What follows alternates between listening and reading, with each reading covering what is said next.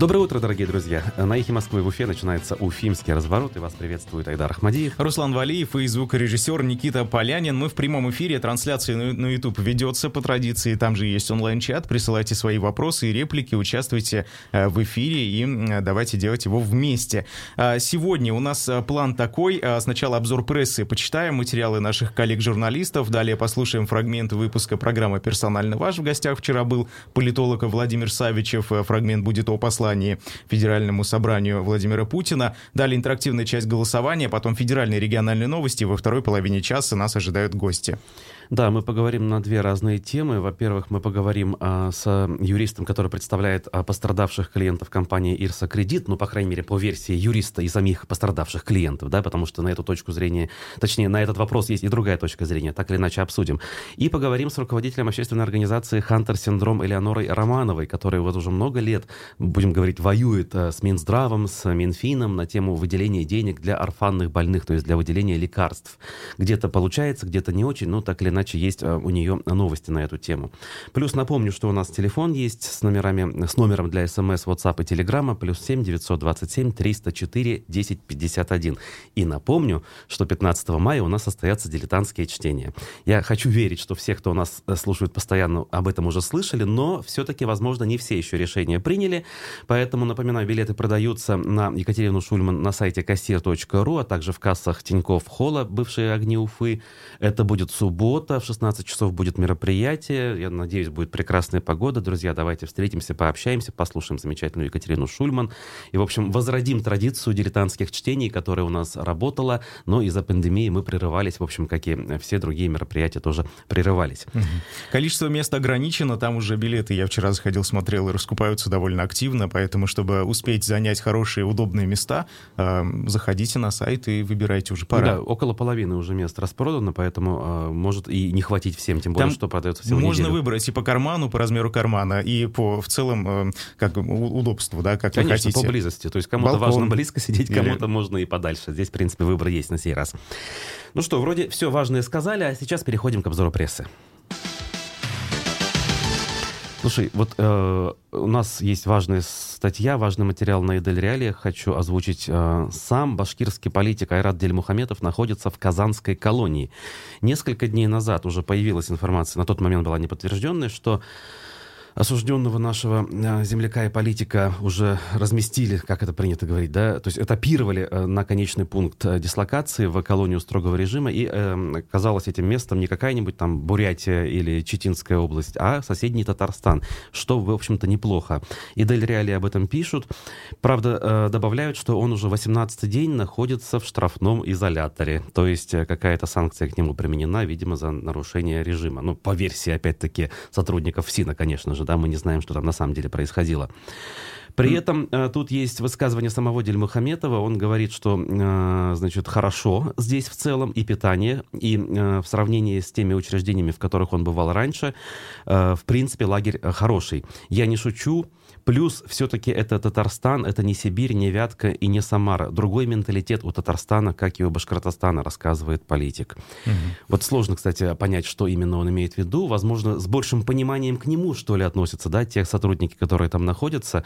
Э, может быть, как-то к политическим там лучше относятся. Но так или иначе, вот в этой новости понятно, что много ужасного, да, то есть человека осудили на 9 лет, но так или иначе есть обнадеживающий момент, что он находится недалеко от родины. Ну, напомним, что правозащитное общество Общество «Мемориал» дважды признавало Айрата Дельмухаметова политзаключенным. Вы можете подробно прочитать про дело Айрата Дельмухаметова как на сайте «Новой газеты», так и на «Эхо Москвы» в Уфе. У нас огромное количество было материалов. Также и Дель Реали, Артур Асафьев, в частности, здесь очень много всего о нем э, писал и пишет до сих пор. Да. Нам, кстати, радиослушатель спрашивает, Рустем, будете ли вы освещать первомайское шествие? Ты что-нибудь слышал про первомайское шествие? Я, я слышал, нет. да, но э, лично вот это сугубо мое мнение, конечно. Э, я отношусь к этому шествию очень плохо, потому что вот буквально сейчас ехал, э, когда на работу, слушал подкаст BBC News, что происходит сейчас в Индии с коронавирусом, и там просто кошмар какой-то. Я бы не хотел такого здесь. И да, считаю, так, что... Так, так, а 21 апреля шествие нормально? 21 апреля. Ну, э, смотрите, э, на самом деле э, здесь, если не будет какой-то центральной точки, например, какой-то сцены, вот типа концерта, мне кажется, тогда в данном случае безопасно, потому что люди а, расходятся, и все нормально, они не как-то не толпятся, да. При этом, если проводятся какие-то концерты праздничные, я думаю, я насколько знаю, 1 мая такое планируется сделать, если я не ну, ошибаюсь. Слушай, 1 мая сейчас не празднуется так официально, как это было раньше. То есть это, скорее всего, коммунисты организуют организуют э, и сочувствующие им люди. И вряд ли это будет что-то такое большое, крупное с концертом на площади. Ну, опять же, пока То есть, если это нет. без концерта, без какой-то центральной точки, а, то, наверное, это нормально. Правда, нужно, конечно же, соблюдать дистанцию, чтобы не ну, заразиться. ответим так, если будет мероприятие, то освещать, конечно, будем. Другое дело, что это будет происходить не в формате эфиров, поскольку каникулы для всех, для нас тоже, и мы не будем выходить в эфир с 1 по 10 мая. Будем лишь публиковать материалы на сайте и в наших социальных сетях. Поэтому подписывайтесь и читайте. А, ну что ж, следующая новость новостях Москвы в Уфе общественник из Башкирии Альберт Рахматуллин подал в суд на МВД и подполковника уфимской полиции Ильдуса Шангареева. А за что? За отказ признать его задержание после выхода из спецприемника. Дело в том, что 31 января Альберта Рахматуллина выпустили из места временного лишения свободы на улице Колгуевского в Уфе а после того, как он отбыл административный арест по делу об организации несогласованной акции протеста в Доме Республики. Это та самая акция, которая прошла 18 января. Там около 200 человек большинство из них это пенсионеры, пришли в дом правительства Башкирии, э, чтобы, значит, потребовали встречи с Радием Хабировым из-за высокой стоимости отопления. Альберта Рахматуллина там же задержали, сразу, э, значит, э, суд над ним организовали, осудили его и вот поместили в этот изолятор. И 31 числа, когда он вышел, его встречали, например, депутат Госсобрания Башкирии Дмитрий Чувилин, общественница Алла Яковлева, огромное количество человек, все это снималось на видео. Он выходит, его встречают, все радостные, Альберт Рахматуллин на свободе, ура. Все радостно, и, но не все. Тут, да, и тут полицейские подходят. Они, видимо, тоже поджидали Альберта, им задержали они его, засунули в машину. Это все на видео есть, это я не придумываю. А, и отвезли в отдел полиции, уже по словам э, самого Альберта Рахматуллина. Протокол на него никакой не составили, позднее отпустили. Но э, пожаловался Альберт Рахматуллин, говорит, ну в чем дело-то, зачем меня задержали? Ничего мне не сказали, просто увезли, потом отпустили. Для чего это делается? А, написал он в прокуратуру. Прокуратура э, по традиции перенаправила жалобу в само же МВД ну, то есть жалобу на МВД переправлять в само МВД, это теперь, ну, как бы нормально считается. А, и, кстати, по этому поводу судится у нас активиста Ольга Комлева, например, волонтерка штаба Навального в Уфе. А, и ответил Ильдус Шангареев Альберту Рахматуллину, говорит, не задерживал вас никто, не задерживал, никуда не отвозил. Вот так вот. Шах и мат. И вот и, стой и думай, что с этим делать дальше, да? Альберт Рахматуллин теперь судится с МВД, ну, посмотрим, к чему это приведет. Ну, это хотя бы инфоповод такой. Да, да, да, и нужно идти, видимо, все-таки до Верховного суда, как в истории с Маской, да, ведь у меня тоже э, в первой инстанции в Кировском райсуде, в общем-то, доводы не слушали, не принимали и признали меня виновным, а потом раз, а разобрались, оказывается, все не так. Кстати, вот еще один элемент э, деятельности прокуратуры, которая передала обращение председателя Республиканской общественной палаты с требованием проверить действия бывших членов запрещенной в России организации «Башкорт» в Министерство культуры. Вот так. Э, у нас, я напомню, был, э, значит, номер певца Зайнидина, который выступил с девушками, в принципе, по традиции у него все такие номера, девушки были в национальных костюмах, кому-то это не понравилось. Э, в телеграм-каналах Кушта онлайн, например, да, писали какие-то высказывания каких-то людей, активистов с претензиями к певцу Занидину. И Мурзагулов пожаловался в прокуратуру с требованием проверить, а не активисты ли это Башкорта, а не переходят ли они границу, а не, а экстремизм ли это. Не продолжают ли они свою экстремистскую деятельность. Вот. Да? А, ну, кстати, он еще и в ФСБ пожаловался. Там, ну, понятное дело, от ФСБ никакой информации добиться не получится, да, но от прокуратуры получилось. Вот мы вчера уточняли у надзорного ведомства, перенаправили в Министерство культуры. Ну, это что, тоже шах и мат, что ли? Потому что в интернете люди начали писать. Вот посмотрите, а, таким образом прокуратура просто свое мнение высказала, ну, в отношении вот то этого. То есть прокуратура сказала, что никакого экстремизма, по сути, нет, она сказала, да? А вопрос культуры касается, то есть какие-то костюмы, это вообще не про экстремизм, а просто про искусство. Ну, можно так интерпретировать их ответ, получается. Ну, видимо, да, видимо, да. А, в Министерстве культуры, кстати, культуры, кстати, об этом в пресс-службе, во всяком случае, еще ничего ничего не слышали и никак прокомментировать нам э, не смогли. А тут активисту из Баймака предъявили обвинение в организации несогласованного мероприятия. Э, он подавал уведомление о намерении провести сход граждан в защиту местного избитого защитника Эльдара Юмагулова, но получил ранее отказ от администрации Баймакского района. Все равно сход граждан провели за пределами города. Туда приехало около 400 человек, по словам очевидцев и журналистов, которые на месте работали, в частности, это Артур Асафьев из Идель Реалий который Минюс считает иностранным агентом. И Потребовали эти люди расследовать уголовное дело в отношении пока не установленных лиц, которые напали на Эльдара Юмагулова. Он э, со сломанными ногами в больнице, кстати, лежит до сих пор. Вот. Ну и вызвали Урала Сагитова, как раз того активиста, который хотел законно это все провести, но ему не дали это сделать.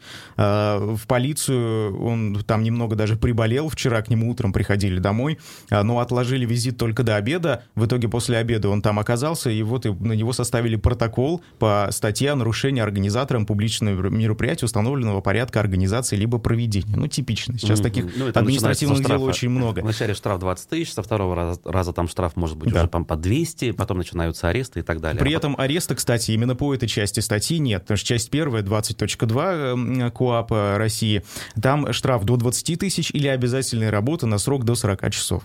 Будем mm-hmm. смотреть, какое решение вынесут. Да. А, тем временем в Баш-РТС заявили о невозможности возобновления отопления после отключения и а, об ответственности муниципальных властей за последствия этого отключения, а также сообщили, что должникам грозят пени и испорченная кредитная история. Это по следам многочисленных жалоб уфимцев, которые говорят, что в домах стало холодно, отопление рано отключили, зачем вы это сделали и так далее.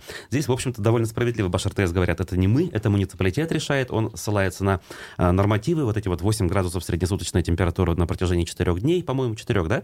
И вот, в общем, администрация... Пяти, пяти суток. Пяти. Уфы и других городов администрации в свое время, когда в апреле было жарко, они решили это сделать и отключили. А Нефтеканск, например, это не сделал, и там отопительный сезон продолжается. Вот. И Башартес пишет, что несмотря на то, что как бы мы закончили отопительный сезон, вы не забывайте заплатить за те услуги, которые мы успели вам предоставить, а вы успели воспользоваться, иначе пени, штрафы и так далее. Э, не только, кстати, пени, еще в Национальное бюро кредитных историй они эту информацию отсылают, и, видимо, как-то кредитная история может быть испорчена уже у человека. Еще в управления судебных приставов. Ну, все очень как-то грозно звучит, да. А, вот э, прокуратура только, кстати, вчера выявила, что а, в Октябрьске, город Октябрьский, более 500 человек не получили компенсацию, то есть льготники, за оплату услуг ЖКХ, потому что, а, ну, якобы у них оказались долги там за один месяц. Но на самом деле это просто техническая ошибка в программе. Прокуратура это обнаружила, и выплаты возобновились. Вот. Но сколько таких нарушений еще не раскрыто, непонятно. Поэтому, друзья, ну, проверяйте как бы свои платежки обязательно, смотрите, как там все Ой, это работает. что-то подсказывает, что эта тема сейчас заглохнет постепенно и вновь возродится лишь в январе следующего года, когда Опять. люди получат платежки за декабрь э, нынешнего года. Но ну, дома, дома холодно, Руслан. У вас э, а, централизованное ну, отопление или автономное? Да. Индивидуальное. Угу. Ну вот вам ну, в понимаю, данном случае холодно, повезло, да. Конечно. А у меня э, централизованное отопление очень холодно, на самом деле, правда. Охотно верю. Ну что, время обзора прессы у нас завершилось. Послушаем фрагмент вчерашнего эфира э, программы «Персонально ваш» с политологом Владимиром Савичевым мы не могли, конечно, обойти, в том числе тему послания Владимира Путина Федеральному собранию. послание отличалось довольно серьезно от предыдущих. Было много сказано о раздаче денег разным категориям граждан, и некоторые говорят, что это чисто предвыборные ходы. Согласны ли вы с таким мнением? Это послание было человек, который очень рационально смотрит на сложившуюся ситуацию. Во всем мире сегодня неопределенность завтрашним днем, что будет непонятно, надо решение принимать сегодня и сейчас. Второй момент. Была предпринята попытка втянуть нас в военные действия, и если бы не... Все-таки нас, не мы. Нас, нас, именно То нас. есть не наши первые приехали на, на юг страны?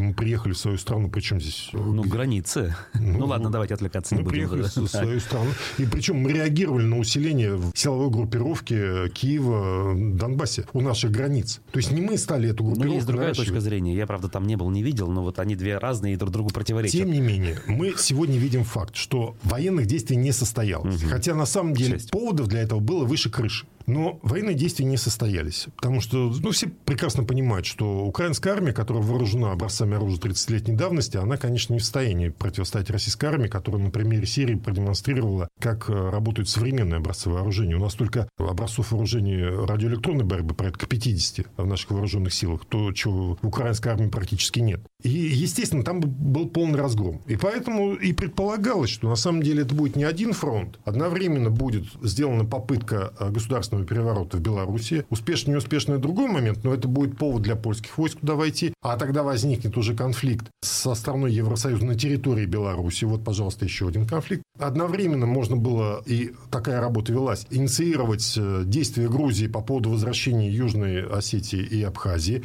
Вот вам третья точка конфликта. Ну и традиционно страны Прибалтики в данном случае просто какие-то провокации. Даже не военные действия, просто какие-то провокации на границе с главной задачей продемонстрировать европейским странам, какая Россия агрессивная. Вот посмотрите, она со всеми своими соседями воюет. Значит, надо опустить железный занавес, надо прекратить экономические отношения с Россией, не только Северный поток, но и все остальные. То есть, это, в общем-то, задача Соединенных Штатов одновременно ослабить и Европу, и Россию. Это как бы игра на удержание так, а, а послание здесь как связано? А мы в послании об этом что-то услышали? Нет. В послании угу. было сказано только одно. Про попытку государственного переворота в Беларуси, о том, что, ребят, ну, вот это красная линия, это государственный терроризм. И все-таки к посланию, оказались. Да, мы говорили о социальных выплатах так россиянам. Вот, Путин прекрасно понимает, что вот мы в такой ситуации находимся. И, естественно, в такой ситуации надо исходить из э, реалий, что возможно. Вот то, что касается социальной политики. Ведь многие говорили, что мы от послания ждали большего. Кто-то ждал отмены там, пенсионной реформы, кто-то сдачи позиции по отношению к западным странам, вот наладьте отношения к ним. Кто-то там по Навальному, что он простит Навального, кто-то там каких-то кардинальных экономических решений и так далее. Он прекрасно понимает, что вот есть определенный кадровый потенциал, ну, как говорится, выше главы не прыгнешь. Вот он есть и есть. Есть определенные э, внешнеполитические условия, есть определенные экономические возможности. И поэтому задачи надо ставить посильные, потому что люди уже устали, честно говоря, от э, каких-то там завиральных идей, которые не выполняются. Люди хотят, дайте нам конкретику, чтобы мы вас поверили. И он дал конкретику. Причем он дал ту конкретику, против которой никто не возражает. Все говорят, да, надо поддержать внутренний потребительский рынок. Вот эти так называемые вертолетные деньги, это же поддержка внутреннего потребительского рынка. Да, надо поддержать свой бизнес. И вот то, что по туризму, это поддержка своего бизнеса. Да, надо создать какие-то условия для дальнейшего развития. Инфраструктурные проекты для дальнейшего развития. И еще самый главный принципиальный момент, который не просто он сказал, а правительство уже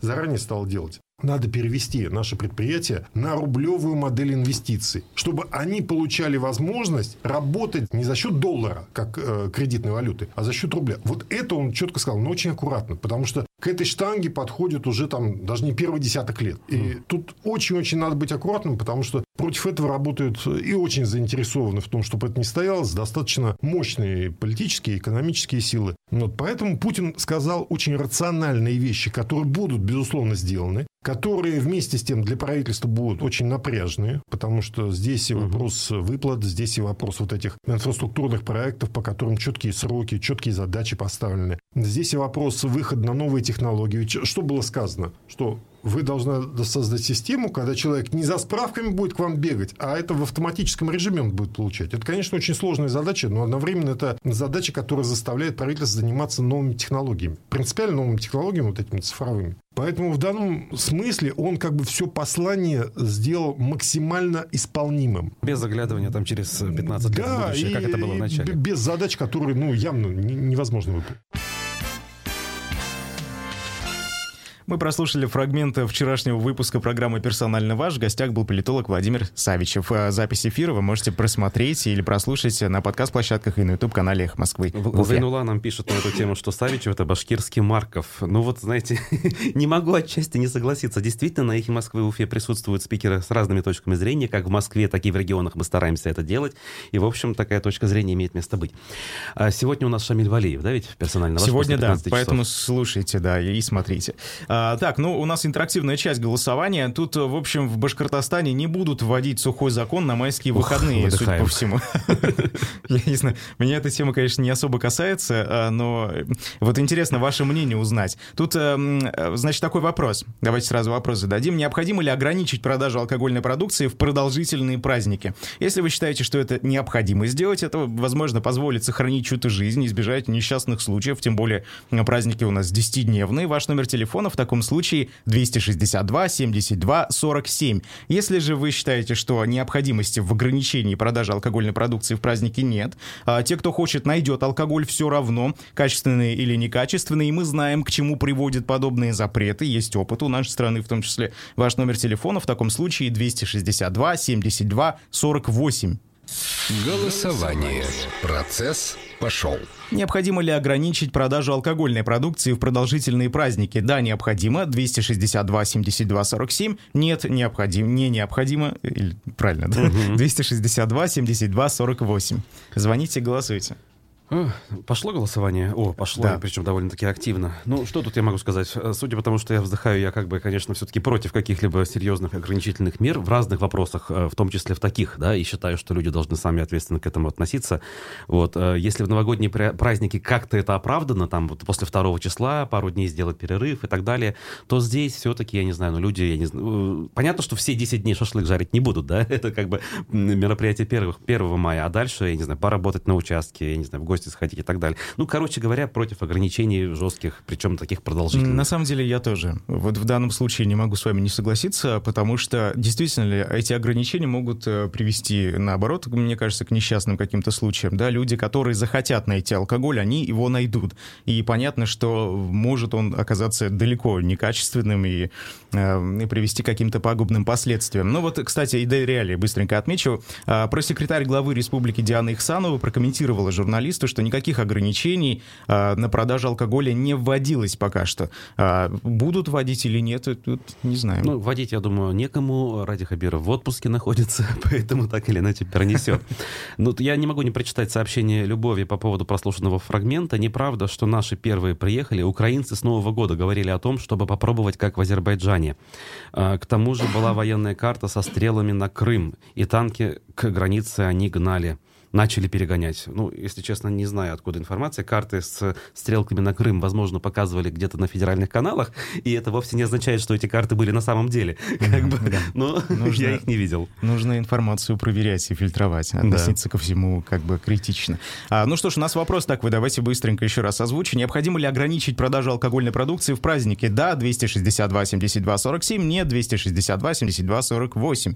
Еще 5 секунд и объявляем итоги нашего голосования потом прервемся на федеральные новости.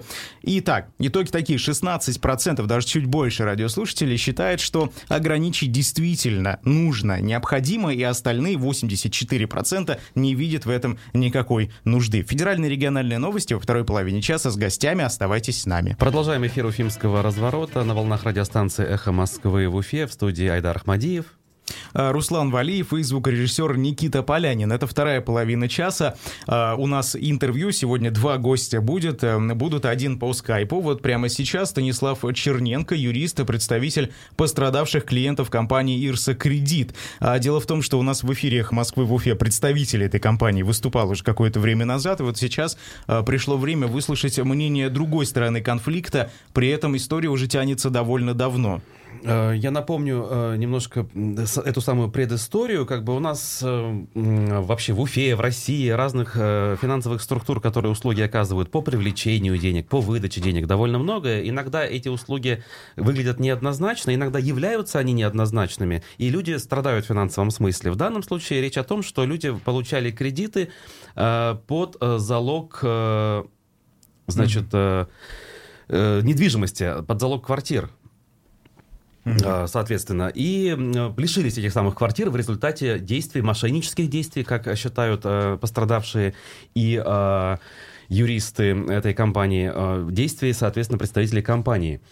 Так, я не понимаю, почему... Мы, мы немножечко подтормаживаем, потому что пытаемся связаться с э, героем э, по скайпу. А сейчас, надеюсь, у нас получится это сделать. А, кстати, вы можете на нас посмотреть. Э, прямая трансляция ведется на YouTube-канале Москвы в Уфе. А, там же есть онлайн-чат, туда можете отправлять вопросы, если они у вас внезапно возникнут, или ваши реплики, как это делают наши постоянные слушатели. Мы периодически обращаем внимание. И вот с нами на связь вышел как раз юрист Станислав Черненко. Станислав, доброе утро.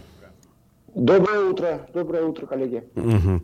Ну что ж, ну, мы тут попытались в двух словах напомнить, напомнить э, э так, что так, именно что происходило? происходило? А, значит, а, есть и была компания, соответственно, которая а, под залог недвижимости выдавала а, кредиты частным, скажем, лицам. А, дополнительно я вот посмотрел пару сюжетов на БСТ, которыми вы поделились, там пенсионеры пострадали и прочее. И у меня сразу возникает вопрос, а в чем все-таки вина компании, если люди сами добровольно подписывали договор займа под залог недвижимости? А, дело в том, что а, при подписании договора займа ипотеки как таковой не было. То есть ипотека подразумевает приобретение нового жилья. Не, не, не, не же... Зачем ипотека? Люди получали же кредиты наличными под залог квартиры. Вот, ипотека тут под ни при чем. Ипотеку, под ипотеку. Во-первых, а, значит, компания занималась незаконной деятельностью, поскольку не было зарегистрировано в качестве микрофинансовой организации, не стояла в реестре банковской деятельности. То есть, а фактически а, продавала банковский продукт в отсутствии регистрации, и в отсутствии правоустанавливающих документов. Поясните, а как ипотека? Ипотека же нужна на покупку квартиры, а тут, получается, люди просто под залог э, квартиры получают деньги. Совсем другая история, нет разве? А, нет, дело в том, что их обязывали заключать договор ипотеки, и после заключения договора ипотеки, после его регистрации, как в качестве залога, только тогда э, э, граждане получали денежные средства. А, а кого с кем? Кто с кем договор ипотеки заключал? а, Сайфудинов и иные аффилированные им лица, ага. в том числе и а, Индира Сайфудинова, которая ранее выступала здесь с интервью. Так. А, значит, они для создания видимости законности а, через своего тестя, то есть маму Сайф, а, отца Сайфудинова, который работает а, профессором в Башкирском государственном университете, делали фиктивную экспертизу а, значит, а поскольку теща работала в Нацбанке, делали необходимые запросы и получали ответ а, о якобы законности своих действий. Дело в том, что они привлекали денежные средства, чего делать не вправе были, и были определенно ограничены законом выдавать займы до четырех раз в год. А поскольку иное происходило, то есть 50, 60 займов в год и так далее, это была профессиональная деятельность, которая подлежала не только регистрации, а, значит, и выплате соответствующих налогов. А, ну, мне бы хотелось бы еще добавить то, что, а, значит, действовали они группой, а, значит, фактически осуществляли банковскую деятельность, не имея на это лицензий, а, перепродавали квартиры на подставных лиц. А, значит, там фигурирует некий Диаконов, а социальный элемент, который, значит, фактически являлся бомжом, на него оформлялись купленные а, или преступно добытые э, э, жилье с целью а, последующей перепродажи ее. Так, хорошо. Здесь, здесь много деталей, да, как бы вот вы утверждаете, что э, деятельность велась незаконно. А почему надзорные структуры, я не знаю, в лице Центрального банка, там, полиции не отслеживали это все для того, чтобы уберечь граждан? Дело в том, что а, Сайфудинов и его группа компаний – создавали, допустим, два юридических лица с одинаковым названием, ну, таких как Ирса Кредит. Их было два и с разной регистрацией ННН. При проведении проверки и, а, значит, инициированной Центробанком а, в прокуратуру города, потом впоследствии в прокуратуру района, значит, приходило требование о проведении проверки, и после проведения проверки Сайфудинов представлял документы на юридическое лицо, которое совершало якобы одну либо две сделки в год. А прокуроры, э, ну, помощники районных прокуроров, проводя эту проверку, так скажем, халатно, не сверяли данные по регистрации ННН, и фактически он уходил от ответственности. А, Станислав, вот есть... насколько я знаю, в конце 2018 ага. года а, Ирика Сайфудинова как раз а, пытались привлечь да, по уголовной статье о мошенничестве 159 и с чем это закончилось? Э, сейчас идет следствие. Дело в том, что очень большой материал дела, самого уголовного дела, там более 200 томов, очень большое количество потерпевших. Есть эпизоды, где, допустим, а, подписывает договор ипотеки либо займа инвалид по зрению, который фактически текста, э, текста подписанного не мог знать вообще и прочитать его не мог. Либо есть эпизоды, а, допустим, э, Бакунова, Бакунова Валентина Николаевна, она, значит, подписывал, не имея намерений продать свое жилье, а ей путем подлога при регистрации подложили договор, а, заменили его а, значит, договор займа и договор ипотеки на договор купли-продажи. И она случайно узнала о том, что собственность ей уже не принадлежит, ну, так она на квитанцию так, по При всем уважении, я понимаю, пенсионерка и так далее, но люди сами ответственны за то, что они подписывают. Неважно, видят они, а, слышат они том, или нет. Смотрите, если человек имеет намерение взять займ, он приходит с намерением подписать договор о займе, да. но никак не договор о купле-продаже квартиры. Угу. Понимаете? Он, он должен прочитать, соответственно, есть, договор и сказать, а что это договор купли-продажи? Я не буду его подписывать.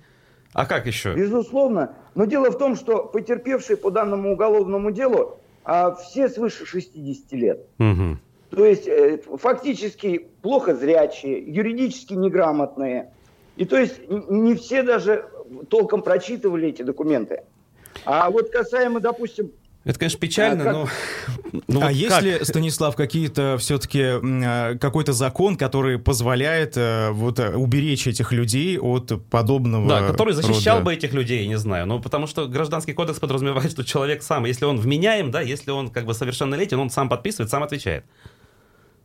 А, дело в том, что а, закон э, после поправок 353 федерального закона а, внесли э, туда изменения такого характера, что, а, значит, сделки свыше миллиона, безусловно, должны быть банковской деятельностью, ранее были банковской деятельностью, сейчас они подлежат все регистрации и так далее, и так далее.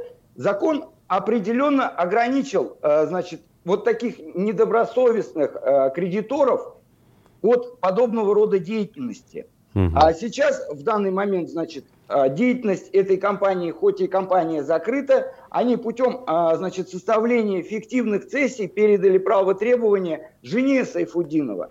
А сам договор цессии подразумевает выплату возмездности по нему, чего фактически не делалось. То есть два юридических лица, когда оформляют право требования, переход права требования от одного к другому, они через бухгалтерский документ э, по безналичному расчету должны оплатить эту цессию. То есть э, в материалах уголовного дела э, э, по ранее мной заявленному ходатайству была проведена соответствующая бухгалтерская экспертиза, где это будет установлено, что выплаты никакой не было. Вот, допустим, эпизод по Решетниковой, как вот Сайфудинова его ее оговаривала, оговаривала. Дело в том, что в материалах уголовного дела имеется а, экспертиза, экспертное заключение в рамках следственных действий, которое подтвердила, что Решетникова, допустим, договор займа не подписывала, и подписало ее неустановленное лицо лишь с подражанием ее подписи. Угу. Но фактически, то есть мы понимаем сами, э, в чьих интересах этот документ был подписан, и по нему происходили уже исполнительные действия. Станислав, есть... Э, смотрите, у нас немного времени. Чего хотите добиться вы и ваши, э, скажем, э, подзащитные? Возврата квартиры, вот... не знаю, уголовного преследования? Восстановление нарушенных прав. Восстановление угу. нарушенных прав. То есть конституционно э, граждане защищены э, в, в рамках действующего законодательства на, э, значит, Понятно. Сколько пострадавших, сколько людей, сколько людей лишились квартир? А, сколько квартир лишились. Ну, ну с учетом того, что, ну, думаю, как минимум человек 100.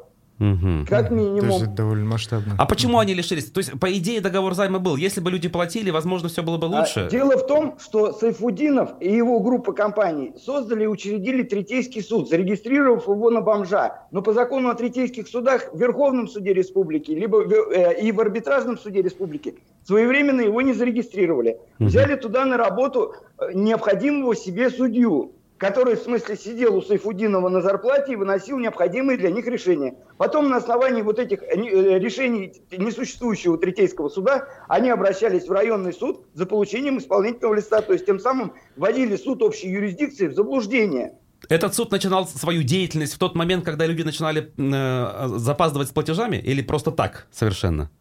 А, безусловно, запаздывать с платежами, но дело в том, что, допустим, а, часть этих судебных заседаний, так скажем, судебных заседаний в кавычках, а, происходили без, а, значит, сторон, либо ненадлежащим образом их уведомляя. Вот касаемо эпизода Решетниковой, Сайфудинов э, ей подвешивал на автомобиль автофон с целью того, чтобы отслеживать ее местоположение и только она ложилась в больницу, они назначали и проводили судебное заседание в ее отсутствие. Угу. Потом, естественно, в рамках уголовного дела этот автофон был снят, было выяснено, куда поступала эта информация, то, что она, э, сим-карта, которая на ней находилась и куда поступала, то есть это, естественно, Сайфудинов, Ой, это, знаете, история достойна ток-шоу, я не знаю, пусть говорят, наверное, потому что, ну, у нас время уже заканчивается. Я благодарю вас э, за ту информацию, что предоставили. С нами был юрист, представитель пострадавших клиентов компании «Ирсакредит» Станислав Черненко. Э, мы, я думаю, эту тему еще продолжим в другие какие-то, э, значит, эфиры, а пока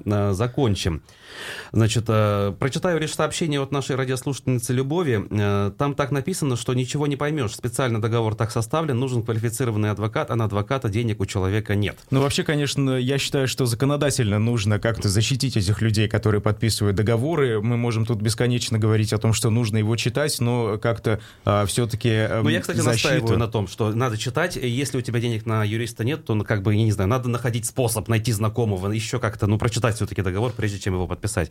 Не все однозначно, скажем, в этой истории, как и во многих других наших ну, историях. люди берут кредиты, да, не из лучшей жизни, тем более вот закредитованность в Башкирии составляет больше 26% э, по свежим данным. А мы поменяем тему. Ага. Есть еще один вопрос, который мы должны сегодня успеть обсудить с руководителем общественной организации «Хантер Синдром» Элеонорой Романовой, э, которой мы уже будем звонить э, по телефону. Э, и в оставшиеся несколько минут, значит, дадим возможность ей сообщить новости, скажем так, на поприще борьбы с выделением лекарственных средств орфанным больным, то есть больным редкими, чаще, часто генетическими заболеваниями. Да, кстати, вчера на сайте Москвы в Уфе мы публиковали материал. Министерство финансов Башкирии обнаружило множественное нарушение льготного обеспечения орфанных больных лекарствами. Дело в том, что, оказывается, тут прям несколько пунктов, и один из них, э, по словам Элеоноры, один как бы является самым важным таким прецедентом, который позволит в дальнейшем эту проблему решить. Возможно, Элеонора с нами на связи. Доброе утро. Да, доброе утро. А можете, пожалуйста, подробнее рассказать о э, ответе Минфина вам и что, на самом деле, как там дела в Минздраве с обеспечением больных лекарствами? Скажу, что вот этот ответ, который мы получили, от... Э, соединение восстанавливается. Ай-яй-яй. Э, что-то произошло со связью э, с Элеонорой Романовой. Видимо, еще раз надо будет нам ее набрать, но тем самым наше время неумолимо уходит лишь бы что-то успеть еще сказать. Вижу, а... что вы активно общаетесь в Ютубе, продолжаете это делать, нас угу. это радует. А, ну, что такое орфанные заболевания? Да, это редкие заболевания, есть определенный перечень этих заболеваний, который установлен на федеральном уровне, и а, все страдающие от этих болезней должны получать э, лекарственные препараты. Леонора снова, снова с нами на связи. А, еще, еще раз доброе утро, продолжайте, пожалуйста, ваш рассказ. Да, период, который был проверен Минфином, Республики Башкортостан довольно-таки большой. Один год и восемь месяцев. И вот за этот период времени Министерство финансов выявило, конечно, существенные нарушения. Здесь э, введение федерального регистра лиц, страдающих жизнеугрожающими, хроническими, прогрессирующими редкими заболеваниями, приводящими к сокращению продолжительности жизни. И также регионального сегмента – Второй пункт – обеспечение за счет средств бюджета республики бесплатными лекарственными препаратами граждан, подлежащих обеспечению за счет средств федерального бюджета. Вот здесь э, происходит, скажем, нарушение в том, что должны обеспечиваться были за счет федеральных средств. Угу. Но по какой-то причине вдруг на этих пациентов стали э, выделяться деньги региональные. Вот здесь тоже большой вопрос очень. По какой причине? Потому что федералы все-таки имеют программу высокозатратных нозологий. Она расширена до 14 нозологий. И обеспечение должно идти полным mm. ходом. Но при этом, насколько я понимаю, там один из пунктов в ответе Минфина, что а, как бы а, деньги, получается, были, но поручения на приобретение отдельных лекарств не выдавались, не давались, да, я так понимаю. То есть как вот это вообще раз. сходится? Да, вот как раз я хочу подойти к этому пункту, потому что они как бы с нарастающим итогом идут. Вот третий пункт идет обеспечение лекарственными препаратами, имеющих заболевания, не включенные в перечень жизнеугрожающих и хронических прогрессирующих. Но что хочу сказать.